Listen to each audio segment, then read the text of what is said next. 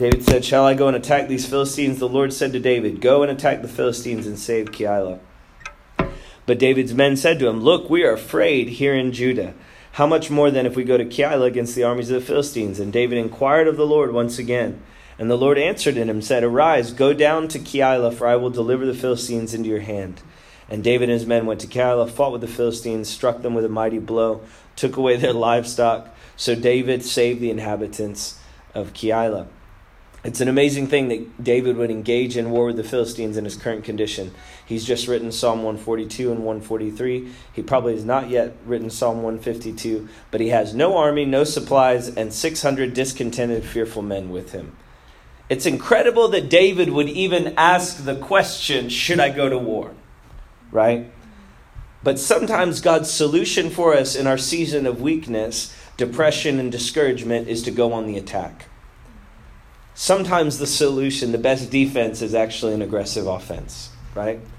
And I don't know if you guys have ever experienced this in ministry, but sometimes the enemy's knocked you back on your heels. There's some place in your life where you're in compromise, or some place in your life that you're struggling, and God sends a person with a greater need than your need, and it requires you to press into God.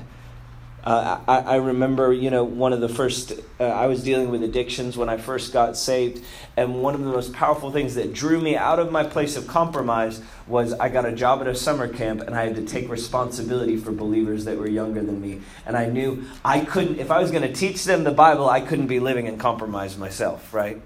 And so God put me in a position of uh, a position of leadership that I didn't deserve because I guess He knew in my heart that that position of responsibility would cause me to, to respond and step up out of that depression and compromise and into a place of reliance and dependence upon the Lord.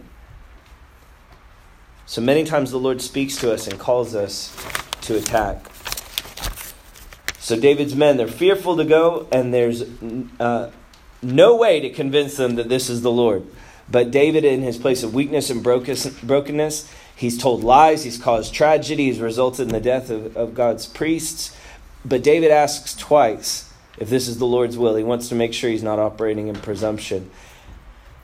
And God doesn't mind giving us confirmation. When we're tuning into his voice, and when we're in humility putting ourselves before him it, god is not offended when we ask when we ask more than once right and we press into him to really hear him. And the power of God manifests through David and his men. And it says that, that David struck the, uh, the Philistines with a mighty blow. The spirit of might is actually released through David, even though he's been in a very difficult time. And that mighty blow of the Lord is the Lord's anointing for deliverance. And isn't it interesting that his mighty blow comes through a broken vessel? And God still works the same way today. In the midst of his own trial, he manifests the power of God through David. God's power to bring deliverance, this is point F on page 2, through your life, does not work mostly based upon your recent track record with God. Whether you've done good or bad is not the main issue with God when it relates to his grace upon your life on behalf of others. See, the grace of God is imparted, imparted upon your life to enable you to operate in the anointing to bring deliverance and blessing to others, right? And so, even though we should have godly character and we should walk in wholeheartedness and abandonment to God, and that's the way we want to live, not even so much for the sake of others as much as for our, the sake of our own hearts with God, right? We'll find time and time again that even in your weak condition, even in that condition where you go, God, I can't believe I made that mistake, or I thought these thoughts, or those words came out of my mouth. God, you'd never, I'm disqualified, you would never use me. That's the very one who, in the, the brokenness of their condition, God wants to demonstrate his miraculous power through. If God only used whole, healthy, uh, strong people, we would all be in a lot of trouble, wouldn't we? Because none of us would ever get used for any, anything if we only got used on days that we felt qualified and up to the task, right? But God loves to use weak, broken vessels because it actually amplifies His glory. Because people look and they go, There's no way Hazen did that. That was God. That was God. Everybody goes, Mm hmm, I know that. In order for David to operate in God's anointing for deliverance, he had to lay aside his own condemnation and self pity he had to be willing to ask the question, but once he asked the question and he received the response of the Lord, he moves forward in faith despite the personal adversity of his season. And he actually goes and does that which God has anointed him to do, to deliver the people of God from the Philistines, even though everything about his present circumstances said you should be concerned with your own situation, your own circumstances. You're not qualified, David, to be a deliverer. You can barely save yourself. But he goes and delivers the city of Keilah because the word of the Lord came to him. And so God's not much interested either in our inability or our weakness, nor is he interested in our pedigree or accomplishments. When it comes to his plan and desires to move through us, it's really based upon his grace and your willingness. And when we understand that, we will make ourselves available to God even in our weakness. And our own weakness won't be a hindrance to believing and putting confidence in God, even in the most difficult of circumstances. Amen. And isn't it funny, this next little section, that where God sends David as a deliverer, the hearts of the people he goes to deliver turn against him and he betrays him. And David experiences this time and time again. The Lord, and it's part of this pattern in which God works in David's life to continually work meekness and mercy into the heart of his servant. For Samuel 23, Saul told uh, that David had gone to Keilah. So Saul, so Saul said, God has delivered him into my hand, and he has shut himself in by entering a town that has gates and bars. And this was something else that stood out to me as I studied this passage. It's very interesting. A few different people where, a few different places where people claim to have the word of the Lord throughout these stories that we're going to read tonight. And here's another example where Saul goes, Look, the Lord is working on my behalf. He's entrapped David for me, right? And and did, did the Lord send David to Keilah? Yes. But Saul wrongly interpreted God's activity because he could not understand God's heart. And he actually discerned something rightly as God's activity, but he couldn't enter into what God was doing because he did not carry God's heart. And so, one thing that's so important in discerning God's activity in your life or in the activity the activity of God in the lives of others is not us just that we recognize God's supernatural hand or God's movements and be able to say that's God, but that we would actually understand what God is doing because we so deeply identify with his character and who he is. And we'll come back to that point several times. But obviously, Saul discerns perhaps that David has gone to Keilah with purpose, right? but he does not understand. He thinks that purpose is for his benefit when in fact the Lord has departed from him. Saul called all the people together for war to go down to Keilah to besiege David and his men. When David knew that Saul plotted evil against him, he said to Abiathar the priest, Bring the ephod here. And David said, O Lord God of Israel, your servant has certainly heard that Saul seeks to come to Keilah to destroy the city for my sake. Will the men of Keilah deliver me into his hands? Will Saul come down as your servant has heard? O Lord God of Israel, I pray, tell your servant. And the Lord said, He will come down. And the Lord said, Will the men of Keilah deliver me and my men into the hand of Saul? And the Lord said, They will deliver you. So David and his men, about 600, arose and departed from Keilah and went wherever they could go. And it was told Saul uh, to Saul that David had escaped from Keilah so he halted the expedition. I think this is very interesting too because in this particular case, we see in the other story, the ephod was not involved in David's interaction, right? He just goes to the Lord in inquiry. And it's so interesting because sometimes we get into rhythms of how God communicates, but we see a lot of times, even in the same person's life, even in the same period of time, there are different ways in which God communicates with his servants.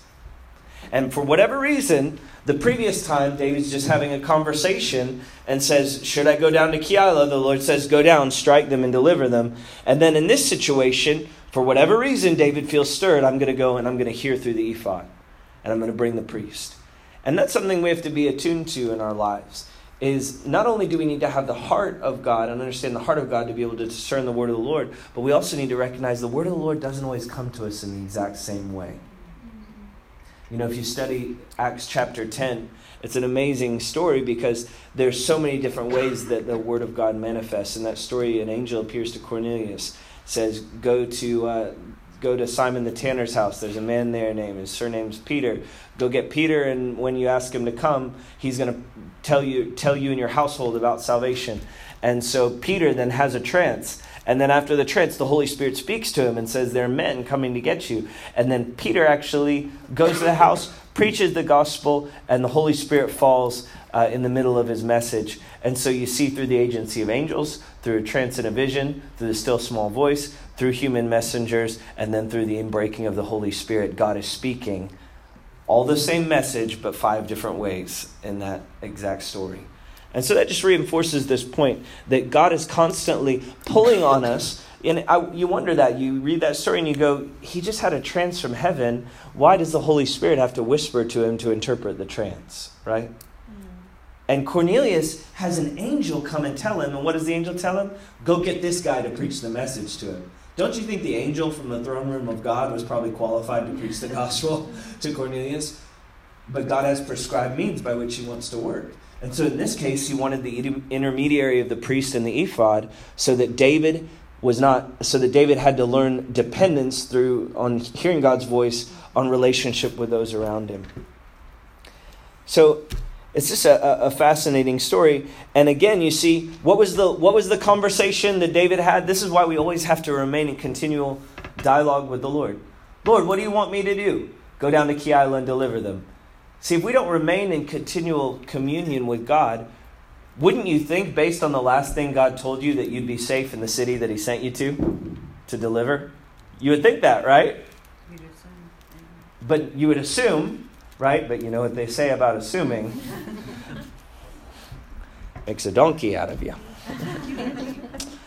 and so and so David's faced with a new situation. He doesn't just live off of yesterday's bread. He says, I need a new revelation from heaven.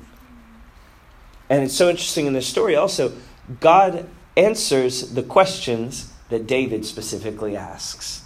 He goes, uh, Will Saul come down? Yes. Will the people of Keilah deliver me into his hands? Yes. So David leaves. And isn't it interesting that Saul doesn't go to Keilah to deliver them when they're under siege from the Philistines, but he raises a whole army to go after David? It's likely that David has been laboring Keilah for weeks, perhaps months.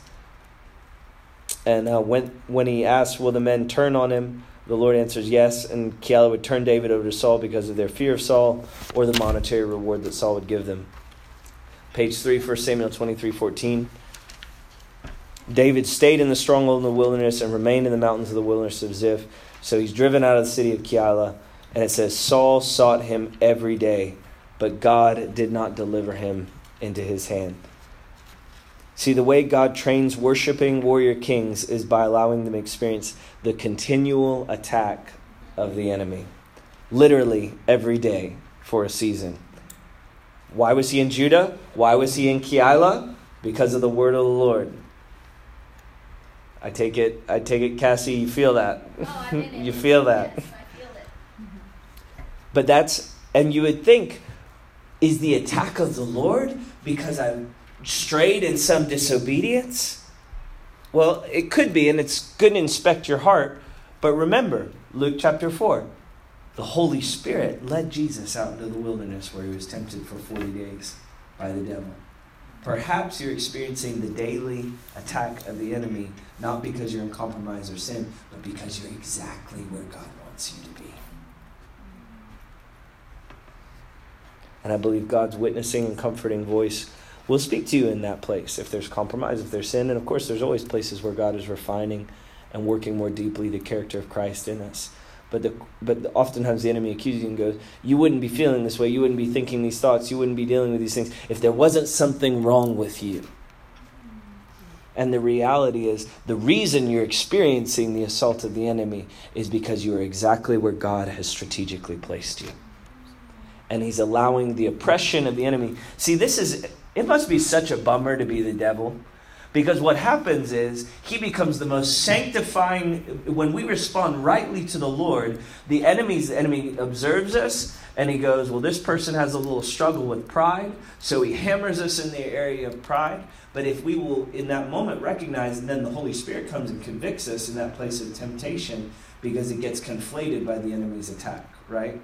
And so we feel that tug on we maybe have a natural struggle with pride. Now the enemy brings tries to work circumstances to turn that pride into anger and we and we end up getting tripped up in our pride. And now we're brokenhearted because oh god i'm so prideful and you know i uh, my friend confronted me about weakness and i puffed up my chest and said no way. And then afterwards i was convicted and i realized man that wasn't a meek or humble that wasn't a christ-like response. And you know the enemy tries to come on you in condemnation in that place and you're experiencing that continual attack. But in that moment the holy spirit invites you says okay go ahead. You know First john 1 9 confess your sins and every time faithful and just to cleanse you of all unrighteousness. Lord i'm so sorry and just that place in your life that's been flying under the radar, that place of weakness, that place of a little bit of iniquity, that place of compromise. It's now been amplified by the enemy's temptation. You've prayed and repented, and now it's become that place of, of uh, fleshliness has now been sanctified by the work of the Holy Spirit. And you go forward now, and man, the devil loses big time. And now you're a greater embodiment of the person of Christ because of the place where the enemy tempted you. And and you've been you've just received an acceleration in your conforming to Christ because of the assault of the enemy. That must be such an unfortunate thing to be the devil. when the people of God respond to his attacks by fleeing into the refuge of Christ and the Holy Spirit. And that's what we see over and over again in David's life is David doesn't always do things right but he never wastes an opportunity to learn a lesson in God. So, challenges, they work for us in several ways. Challenges work tenderness and compassion in our hearts for others, they cause us to lean into God with aggression. Oftentimes, you know, it's like when we start to get a little dull, I think God allows challenges, allows the enemy, because it stirs us out of that place of complacency, or perhaps that's just me and they give an opportunity, oftentimes, for a dramatic breaking of God. As some may say, there ain't no testimony without a test.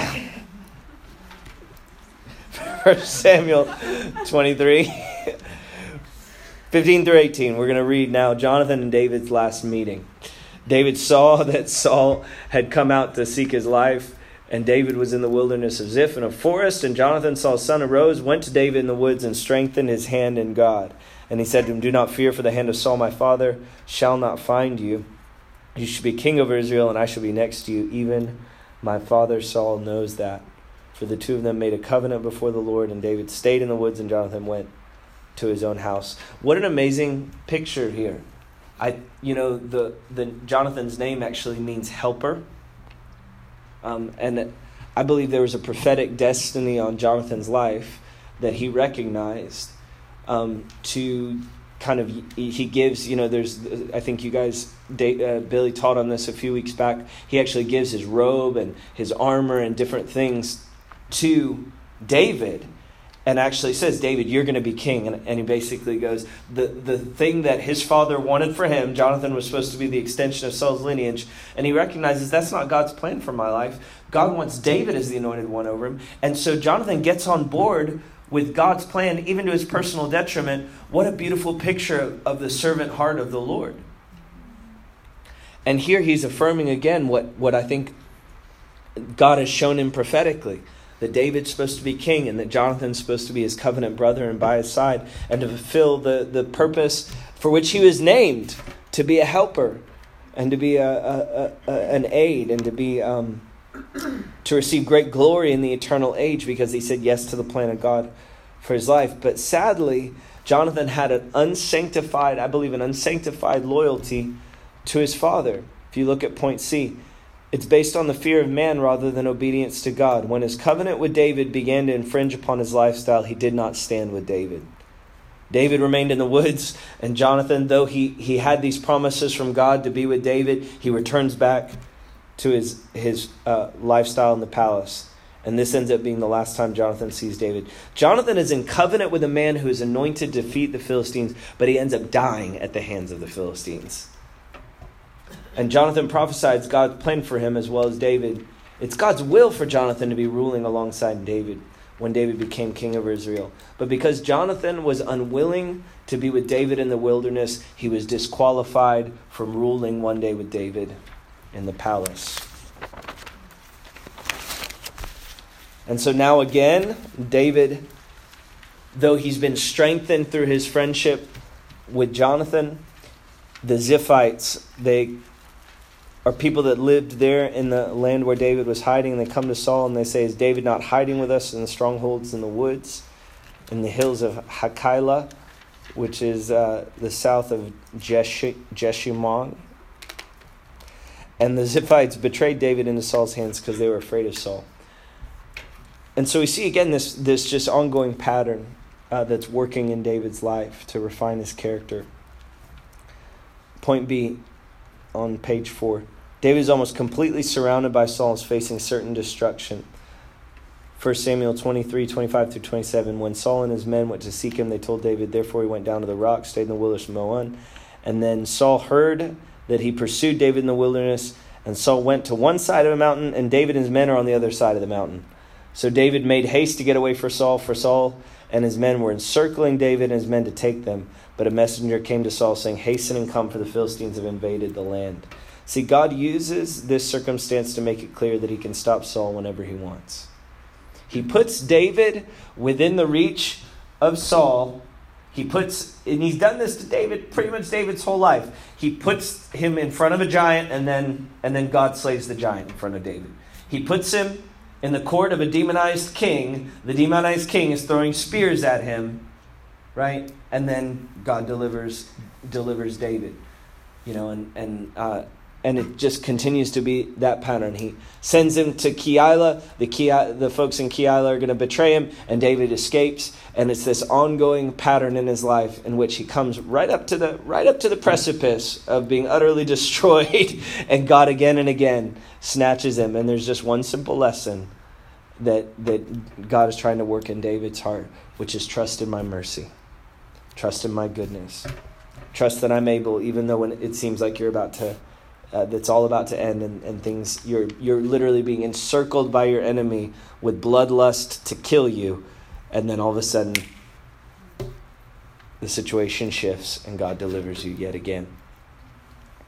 And so when we see in Psalm 54, uh, this is actually a psalm that was written directly out of this circumstance. It's when uh, the Ziphites came and said to Saul, Is not David hiding himself among us? And I'll just read this to you, encourage you. These Psalms are powerful and to go back and perhaps study them. Um, we won't have time tonight to spend um, much time going in depth on them, but I'll just read this one. Save me, O God, by your name, and vindicate me by your strength. This is a picture into what's happening in David's heart as he's experiencing these trials and this back and forth that we're describing. Vindicate me by your strength. Hear my prayer, O God. Give ear to the words of my mouth, for strangers have risen up against me Oppressors have sought my life, they have not set God before them. Behold, God is my helper. The Lord is with those who uphold my life. He will repay my enemies for their evil and cut them off in your truth. I will freely sacrifice to you. I will praise your name, O Lord, for it is good. For he has delivered me out of all trouble, and my eye has seen its desire upon my enemies. Hallelujah. Does he sound like a guy that's continually saved? By just a hair's breadth. now, he sounds pretty confident. But his confidence is not being dictated to him by his circumstances. We have to grasp that. You read that psalm, and it sounds like David is experiencing the complete destruction of his enemies, when in fact his circumstances continue to spiral into worse and worse and even you know closer and closer. He's being literally encircled and he writes and he says no my eyes will see. See those are the eyes of faith. My eyes will see what i desire to see upon my enemies. He's seeing with the eyes of faith the ultimate fruition of god's deliverance and he's declaring it to come. Why? Because of his own goodness? No. Because his god is good and god is his helper and God can and will use us regardless of our track record or our ability. He takes pleasure in using weak and broken to bring deliverance to the weak and broken. And when God uses the broken to heal others who are broken, He's the only one who can receive the glory. God's plan is to form and fashion the human heart. And it's not primarily about singular or isolated situations, as Ruth Ellen mentioned earlier. God forms the human heart over long periods. Say with me, long periods of time. Through many moments of instruction in multiple circumstances. See, David is a great example of how, like, we like to go, well, I had that one situation where God had to deliver me. I learned my lesson, God, you're a deliverer, right? But what God wants to do is He wants to so deeply work this into the fabric of your being that your confidence in His ability to deliver is unshaken, though the circumstances that He has to deliver you from get worse and worse and worse, right?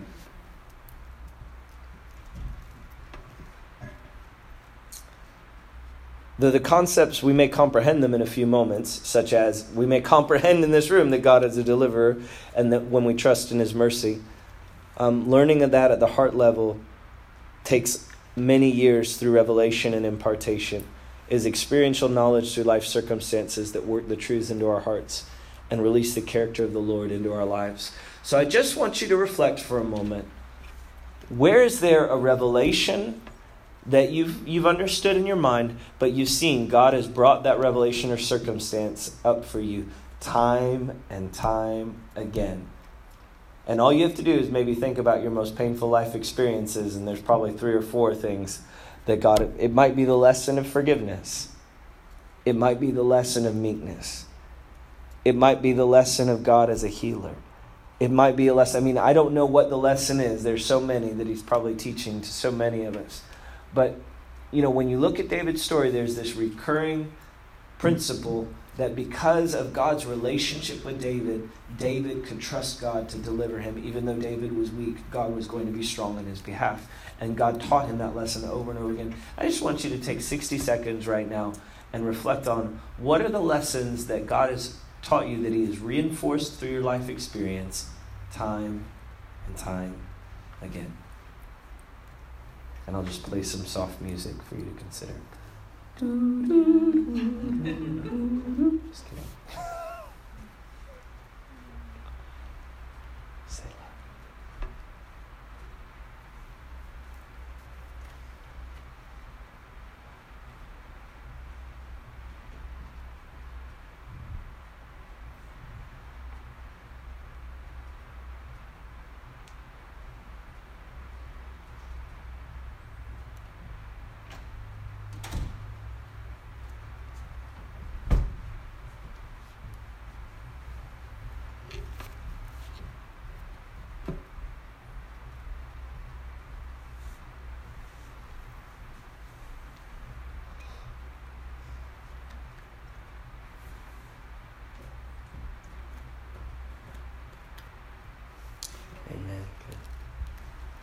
a follow up question you can ask the Lord on your own devotional time is okay, God, if this is a lesson, maybe you're having a realization even tonight that there's something that God's been trying to teach you.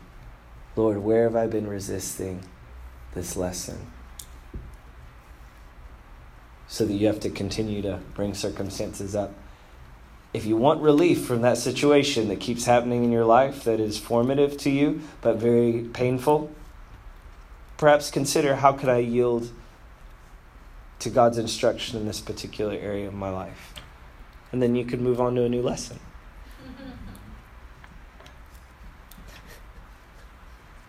That's encouraging, right? All right. Oh, Lordy. We got 50, no, we got 30 minutes, right? Okay. Lord, help us. So I want to hit just two incredible stories that again demonstrate the same principle, and then we're going to come to our conclusion, which is God delivers. David. It's the one point lesson. I'm doing the Andy Stanley one point lesson. All these, all these examples point to there's a there's several layers of, of lessons, but there's really only one lesson that I want you to take away from tonight, which is because of God's abundant mercy to David. It wasn't so much because of who David was but because of who God was to David and how David experienced God, that David experienced his deliverance and his mercy time and time again. I mean, David David committed all the same sins that Saul committed, right? But his response in his sinfulness to God invoked God's mercy upon his life. And so there was a revelation that David carried that though he made the same mistakes, there's something he knew about God, which was, I believe, God was merciful and God was for him. And in seeing God's mercy and seeing that God was for him, he responded differently towards God in those situations of failure or the situations of opportunity because he understood that his life was in God's hands and was being lived according to the mercy of God. So 1 Samuel 24, 26, they give us descriptive accounts of how God tests David's heart by presenting him with the opportunity to get revenge. David has an encounter with Saul in the cave of Engedi. It's clearly a divine appointment, and I'm just going to try and hit these two stories very quickly. So follow along with me. 1 Samuel 24. Now it happened when Saul had returned from following the Philistines that it was told to him, Take note, David is in the wilderness of Engedi. I'm on the bottom of page 5, 1 Samuel 24 3. I'm going to pick up the pace a little bit here. So, so he came to the sheepfold by the road, and there was a cave, and Saul went in to attend to his needs. Some, some say he, he went in to attend to his needs. Some versions say he went in to relieve himself. So he's either taking a nap or taking a poop. He's doing, he's doing something there in the cave uh, to either relieve himself or attend to his needs. And uh, not necessarily all David's men were in the cave, but uh, it's likely that some of his men were there um, in the back of the cave. There's probably over a thousand men with David at this point and, and their families, but David's hiding in the back of this cave with a few of his men. Consider the sovereignty of God, top of page six. Who can orchestrate events as he does? God moves the pieces just as he wishes, so that while Saul is pursuing David's life, he ends up going to uh, expose himself and become vulnerable in the very cave that David is hiding. 1 Samuel 24, and the men with David, they said, This is the day which the Lord said to you. Because there was a prophetic word in David's camp. And the word was, God's going to deliver Saul into your hands, David. But see, much as Saul recognized the activity of God, but because he lacked God's heart, he didn't understand how to respond in the moment, right? These men, they've heard the prophetic word. They understand that, that, that this is a divine moment. Saul just wandered into your cave, David, and this is what's been prophesied that he would be delivered into your hands. And so they fill in the blank of the prophecy with their own false motives. And they say, This is that. And what they're actually doing is uh, they're calling what would be evil good because they don't understand the heart of the Lord. It says, Behold, I'll deliver your enemy to him that you may do to him as seems good to you. And see, what David understood is that was probably a, a real word from the Lord, but the do as it seems good to you, right? That actually reveals what was in David's heart because what seemed good to David was to show mercy. Because David understood, blessed are the merciful, because what will the merciful receive? Mercy. So it appears there was a prophetic word. The word was that the Lord would uh, going to deliver Saul into David's hands. But knowing God's heart allowed David to rightly interpret God's word. Knowing, you can uh, jot that into the notes.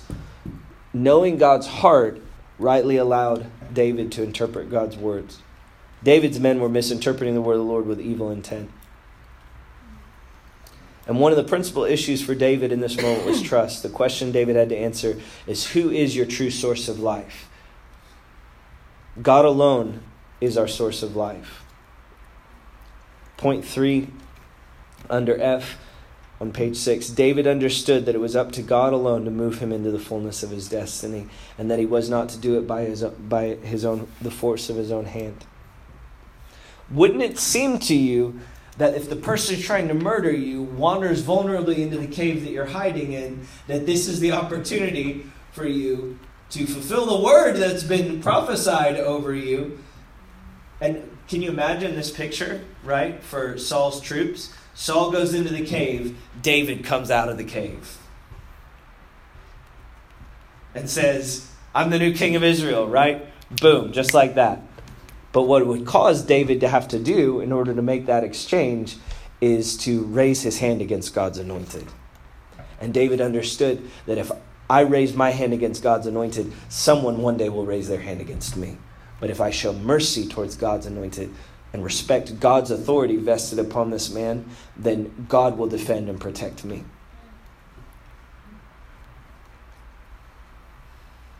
And he actually goes and he cuts a corner off of Saul's robe, either while, while, while he's either resting or relieving himself. And, uh, and it troubles him that he did this because the robe represented the, the office and the authority of Saul. And he's so convicted, he says, Lord forbid that I should do this thing to my master, the Lord's anointed, to stretch out my hand against him, seeing that he's anointed the Lord. David's heart was troubled not because he'd simply cut, uh, cut Saul's robe, but because he had subtly disdained God's chosen leadership. In Romans 13, it affirms this principle that governing authorities are set in place by God.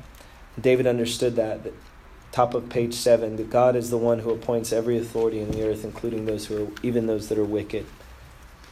So skipping down 1 Samuel 24 7. So David restrained his servant with these words and did not allow them to rise against Saul. And Saul got up from the cave and went on his way. We'll just skip forward a little bit to page 8. And now David follows Saul out of the cave, and we have this dramatic moment. David comes out of the caves, calls out to Saul, says, My Lord and King! And Saul looks behind him out of the cave that he just walked out of. And David stopped with his face to, to the earth and bowed down. And David said to Saul, Why do you listen to the words of the men who say, Indeed, David seeks you harm? Skipping down to uh, chapter 24, verse 10. Look, this day your eyes have seen that the Lord delivered you today into, into, my hand in the cave. And someone urged me to kill you, but my eyes spared you. And remember what the prophecy was? Do whatever seems good to you in your in, in your sight. Whatever your eye seem whatever you desire to do. Uh, and he goes, My eye has spared you. And I said, I will not stretch out my hand against the Lord, for he is the Lord's anointed. Moreover, my father, see you see the corner of your robe in my hand, for that I cut off the corner of your robe and did not kill you. Know that there is neither evil nor rebellion in my hand, and I have not sinned against you, yet you hunt my life to take it. Let the Lord judge between you and me, and let the Lord avenge me on you. But my hand shall not be against you. As the proverb of the ancient says, wickedness proceeds from wickedness, but my hand shall not be against you. After whom is the king of Israel come out? Whom do you pursue? A dead dog, a flea? Therefore let the Lord be judge and judge between you and me. See and plead my case and deliver me out of your hand. I just want to skip to point C, verse, verse 12. Let the Lord decide between you and I. Let the Lord judge on page 9. This was the guiding principle of David's leadership. Rather than taking matters into his own hands, he would allow God to supernaturally intervene in order to bring about the will of the Lord. David refused to usurp the authority that rightly belonged to God. He recognized that there was only one king, one lawgiver, one judge, one Lord. And David was intent on allowing the Lord to be the judge. David would not set himself up as the judge, but entrusted himself to the Lord, the one who judges righteously. And I would even take it a step further. He knows that the righteous judge loves mercy. Malachi 6 8. God has shown you, O man, what is good in his sight to walk humbly, to do justly, and to love mercy.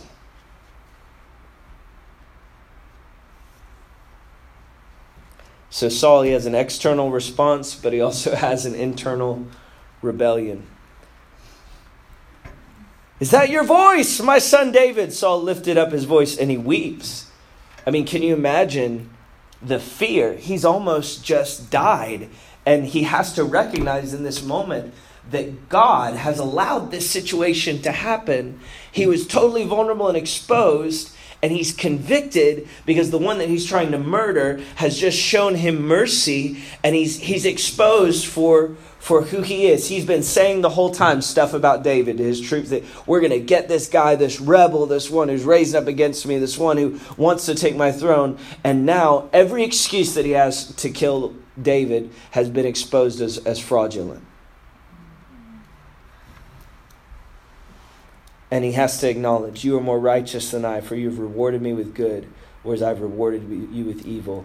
And you've shown this day how you've dealt with me for when the Lord delivered me into your hand, you did not kill me. For a man finds his enemy, will he let him get away safely? Therefore, may the Lord reward you for the good that you have done to me this day. And I know indeed you shall surely be king and the kingdom of Israel shall be established in your hand.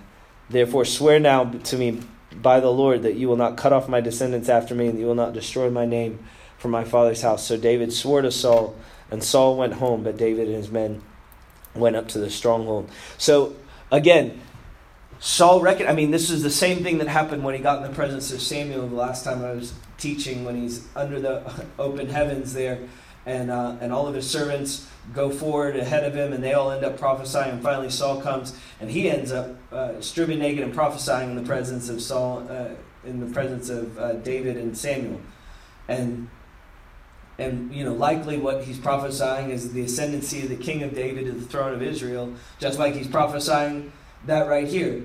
But him knowing the word of the Lord wasn't enough because in his pride he refused to act on it. And we go, well, how could he do that? But how many times in our life do we know? We know in our spirits what God is instructing us to do, but yet we refuse to move forward and do it. You would think if he's going, David, you're going to be king of Israel. Okay, let's make things right between you and I. Come back with me. I'll start mentoring you. We can start having weekly coffee and work on the transition plan if he really was convinced that this was the word of the Lord. But instead, he pays lip service, and at some place he's convicted and aware and he knows, but then he just goes back to his old way of, of being. And pretty soon, in his backslidden condition, he's caught up with those same jealous, murderous tendencies, and he's back at it again. And the Lord replays this same situation uh, we won't read that next passage, but I'll just share it with you. Basically, the short version is Saul again, a, a short time later, he's after David to kill him in 1 Samuel 26 after repenting and confessing that you know you gave me good when I wanted to pay you evil, but now he's at it again with his assassins, and David and some of his men sneak into the camp, and uh, it says actually that the Lord put a sound sleep over all of them, so the Lord actually made it so that they couldn't wake up. That's pretty cool, the supernatural sleep. And, uh, and before the temptation for David was to, and it's just amazing how the Lord, he'll just, he'll just subtly allow a little nuance to even give you an opportunity to give into that compromise to test your resolve to do what's right. And so before the situation was, David had to face, was he going to do this? In this situation, one of David's uh, mighty, mighty men, his main guy, let's see, Abishai, Abishai says to David, this is on page 10 God has delivered your enemy into your hand this day. Now, therefore, let me strike him with the spear right to the earth. I won't have to strike him a second time. And so David has to go, Well, I w- I wouldn't be raising my hand against God's anointed.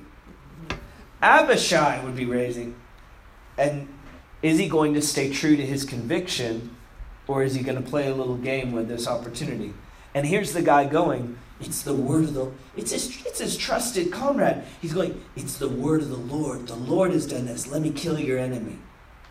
And yes, the Lord has put all those guys to sleep, and the Lord has given you this opportunity, but in order to he again, this is the same thing. People around David who did not have the heart of the Lord, they recognized God's activity, but they were given to the wrong response. That should be a cautionary tale to us, right? I mean, there's so many people, they discern the hand of the Lord in something.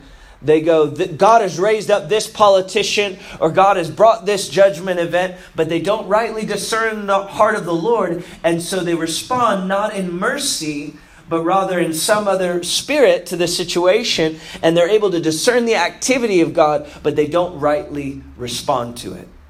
They don't respond to it with God's heart. But David says to Abishai, Do not destroy him, for who can stretch out his hand against the Lord's anointed and be guiltless? And as the Lord lives, the Lord shall strike him, or his day shall come or to die, and he shall go out to battle and perish. But the Lord forbid that I should stretch out my hand against the Lord's anointed.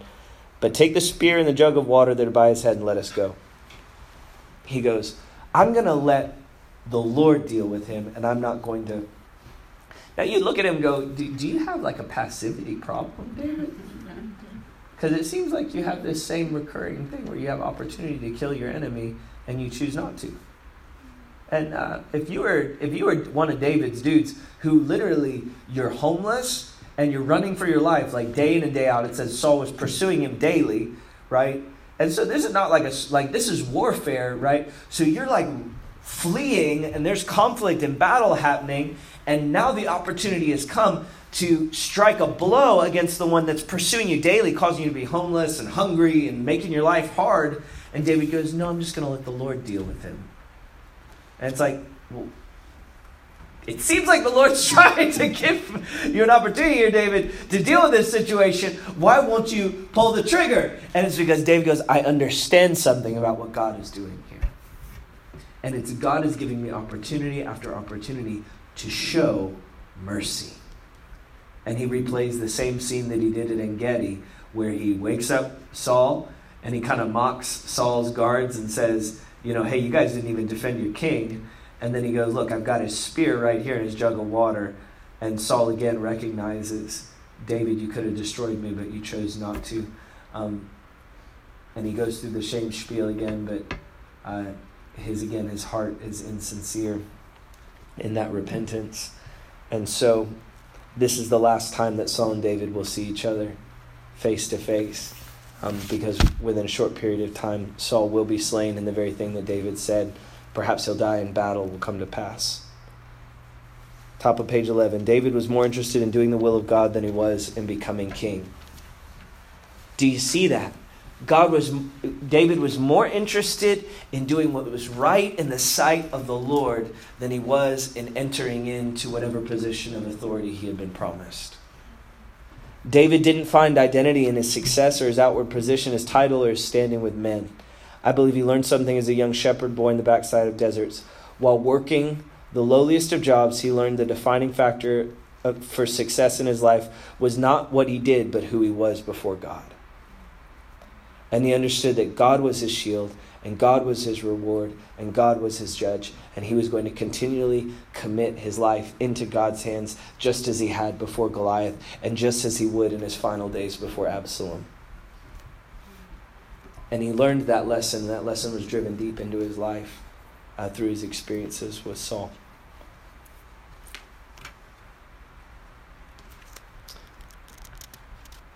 All right, let's skip forward. Encourage you to read some more in depth on that. I want to just get to our, final lesson for tonight. On page 13, this is David's plan to establish his own kingdom in Ziklag.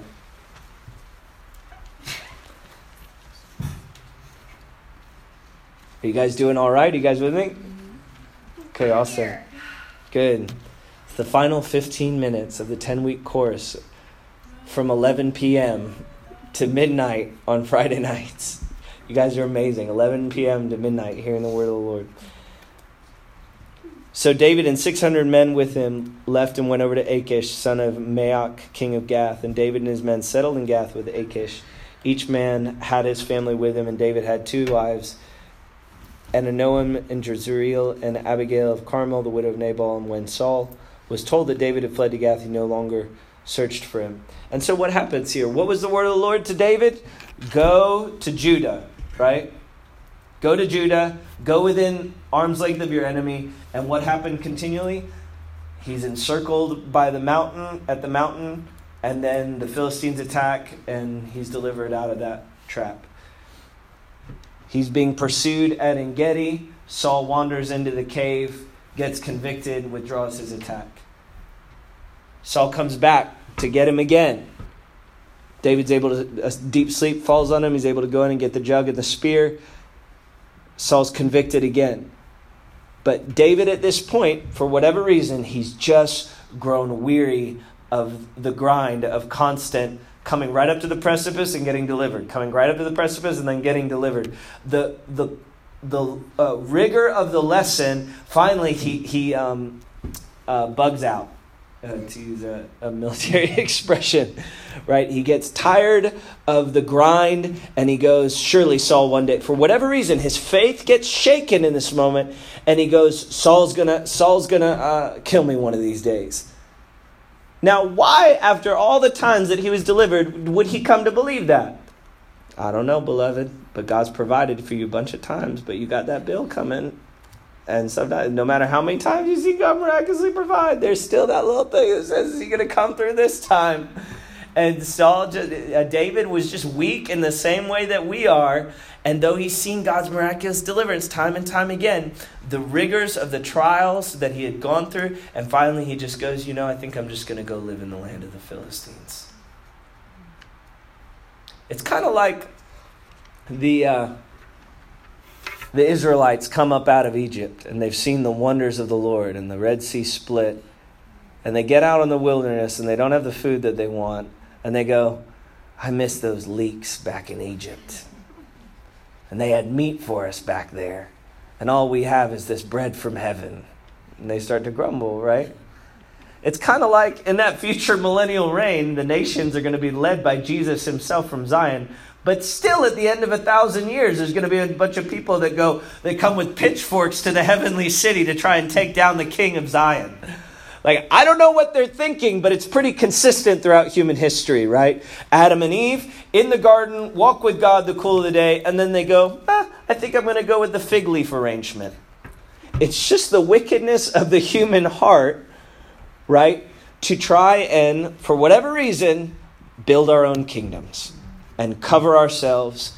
And Abraham, who grew strong in faith, though his body grew weak, he just worked a little uh, Hagar in there along the way, right?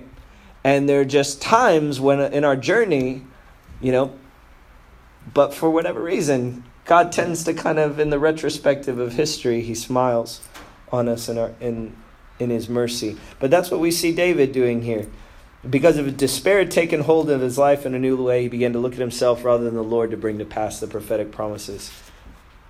David makes the decision to move his men and his family uh, and cross the line from patiently waiting on God to attempting to establish his own kingdom. Likely at this point, David has 2,000 to 3,000 people with him.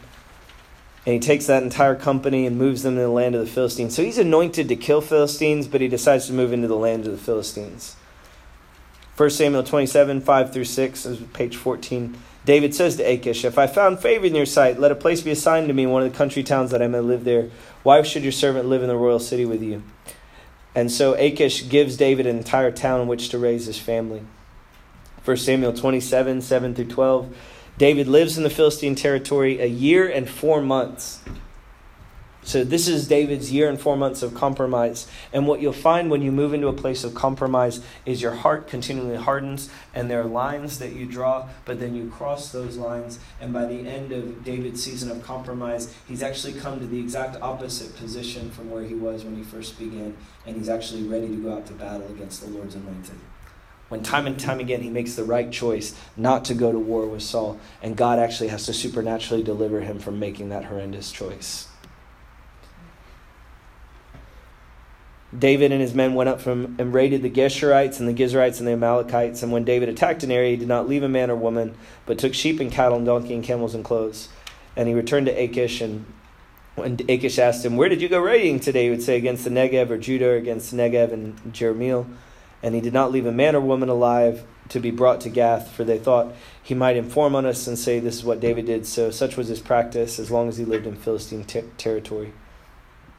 And Achish trusted David and said to him, He's become odious to his people, the Israelites, because he thought that David was going and, and striking Israelite villages when he was secretly striking the enemies of Israel. So now the moment of truth comes. 1 Samuel 28, 1 through 2. Now it happened in those days that the Philistines gathered their armies together for war to fight with Israel. And Achish said to David, You assuredly know that you will go out with me to battle, you and your men. And David said to Achish, Surely you know that your servant can do. He goes, Let me, I'm going to show you. What an arrogant statement. David goes, Yeah, let me go to war with you because I'm going to show you what I can do. And Achish said to David, Therefore I'll make you one of my chief guardians forever. So after spending 16 months living with the Philistines, finally David is called uh, to, to come and fight with the Philistines against Israel. David strengthened his military and economic position. He has incredible momentum with his, with his people. He has leadership of an entire city. He and his men are beginning to flourish in the city. I believe this was a moment where David had planned for the entire time that he's in Gath. And when the lords of the Philistines, kings, and others see David and his men mustering for battle, they object at the last minute. And I just want to make this point that backsliding and compromise, again, it makes you do things that you thought you would never do. And this was David's Hagar. It was his effort to do in the flesh what God had promised. And it's pretty pretty remarkable because I think a lot of times you can see this, as, uh, you see it in places like the political or the entertainment arena, where there's someone who has been gifted by God in a particular area, but they start to use their gift for the counterfeit kingdom. See, David was given gifts by God of leadership and as a general and, uh, and uh, just all these different ways that David was gifted and anointed, but instead of using it to advance the kingdom of Israel and the purpose of God, he uses to advance his own kingdom. And the gifts still operate, but he's using it for a counterfeit kingdom.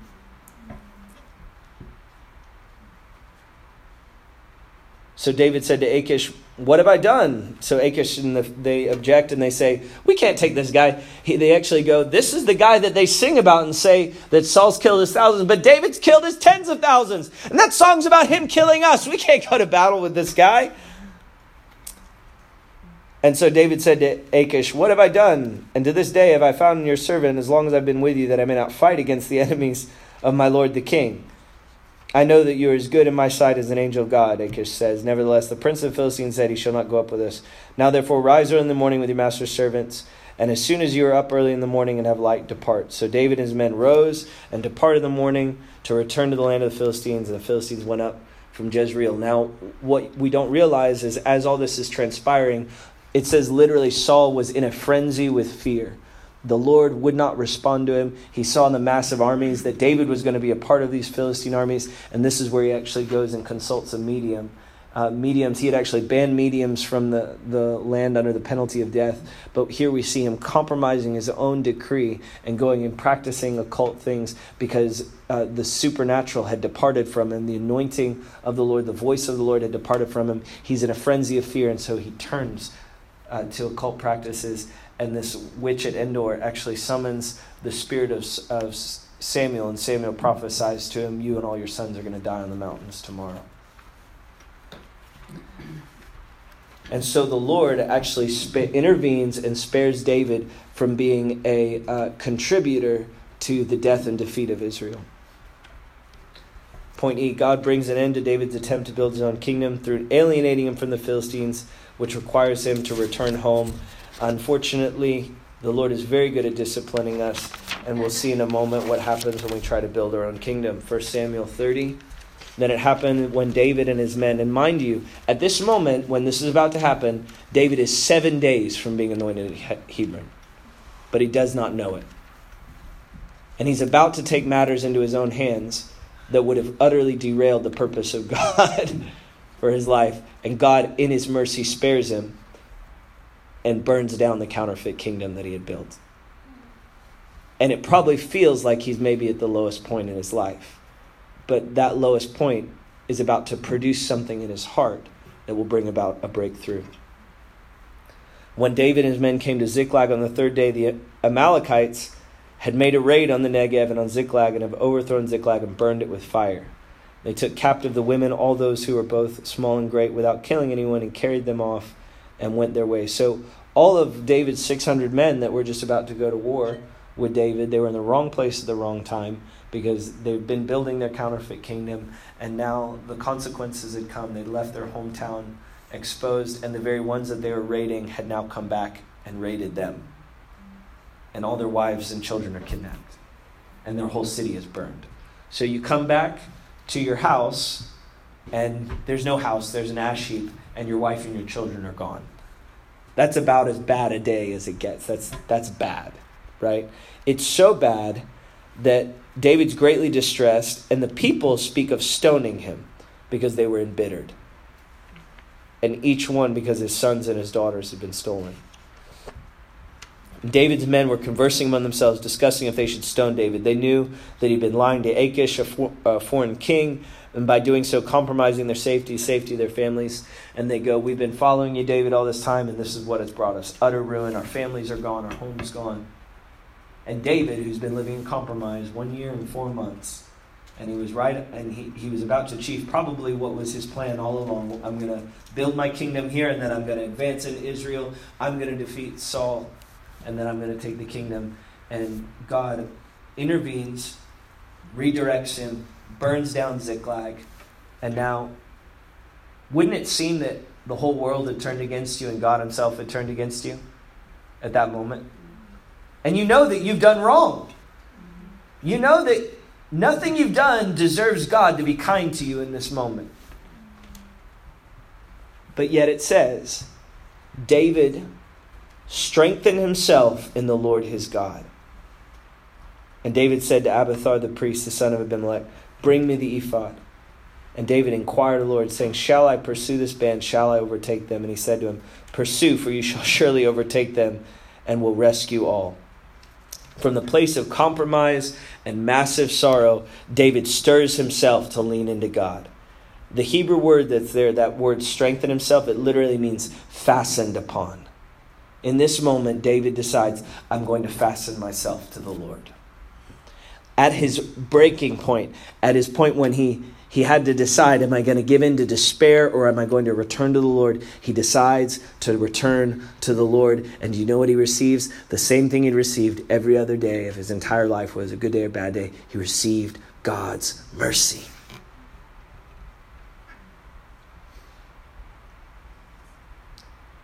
1 Samuel 30, 18. So David recovered all that the uh, Amalekites had carried away, and David rescues his wives. Psalm 56. It is likely that David wrote Psalm 56 after he experienced both encounters with the Philistines, and David calls out to God and asks for his mercy. Here we see David return to the standard rule of life, hoping in mercy. He knows that it's the one thing that he can count on despite the incredible compromise over a long period of time. He trusts in God's mercy. Psalm 56, verse 1 Be merciful to me, O God, for man would swallow me up. Fighting all day, he's oppressed me. Whenever I'm afraid, I will trust in you, in God. In God I put my trust. I will not fear. What can flesh do to me?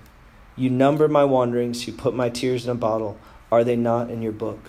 When I cry out to you, my enemies will turn back. This I know, because God is for me. Saul and Jonathan die in the battle with the Philistines at Mount, Mount Gilboa. And unfortunately for David, he was not allowed to participate in the battle, and the Lord kept him from shedding the blood of the Lord's anointed. We're coming to a close. 2 Samuel 2 1, it happened after this, the Lord inquired, uh, David inquired of the Lord, saying, Shall I go up to any of the cities of Judah? The Lord said, Go up and said, he said, Where shall I go? And he said, Go to Hebron. 2 Samuel 5 4, David was 30 years old when he began to reign, and he reigned 40 years. In Hebron, he reigned over Judah seven years and six months, and in Jerusalem, he reigned 33 years over all Israel and Judah. Seven days from his lowest point, he strengthens himself in the Lord. He overtakes the, he overtakes the Amalekites, defeats them all, reclaims all that he had lost, reclaims his family, and at that same time, Saul is defeated, and then he's commanded by the Lord to go to Hebron, and he receives his first kingly uh, anointing, and for seven years he reigns there, and then ultimately rules over all of Israel. Psalm 18, when the Lord delivered him from the hand of all his enemies and from the hand of Saul. Psalm 18, 1. I just want to read this psalm in closing. I will love you, Lord, O Lord, my strength. The Lord is my rock, my fortress, and my deliverer, my God, my strength, in whom I will trust, my shield and the horn of my salvation. Psalm 18:3 I will call upon the Lord who is worthy to be praised, shall I be saved from my enemies. The pangs of death surrounded me, the floods of ungodliness made me afraid. The sorrows of Sheol surrounded me, the snares of death confronted me. In my distress I called upon the Lord. I cried out to my God. He heard my voice, and my cry came before him even to his ears. Psalm 18:19 He brought me out into a broad place. He delivered me because he delighted in me. David, David in Hebron is looking back over the previous seven years and, and even the previous 14 years of his journey. And he is seeing the complete deliverance of the Lord in his life and recognizing the reason for God's deliverance. He loves me. He likes me. He delights in me, not because of how I perform, but because of the greatness of his mercy. And David says, The reason that God has brought such incredible deliverance for me is because he delighted in me. Let's pray. Father, we thank you for lessons from the life of David. And we throw ourselves upon the mercy of God tonight.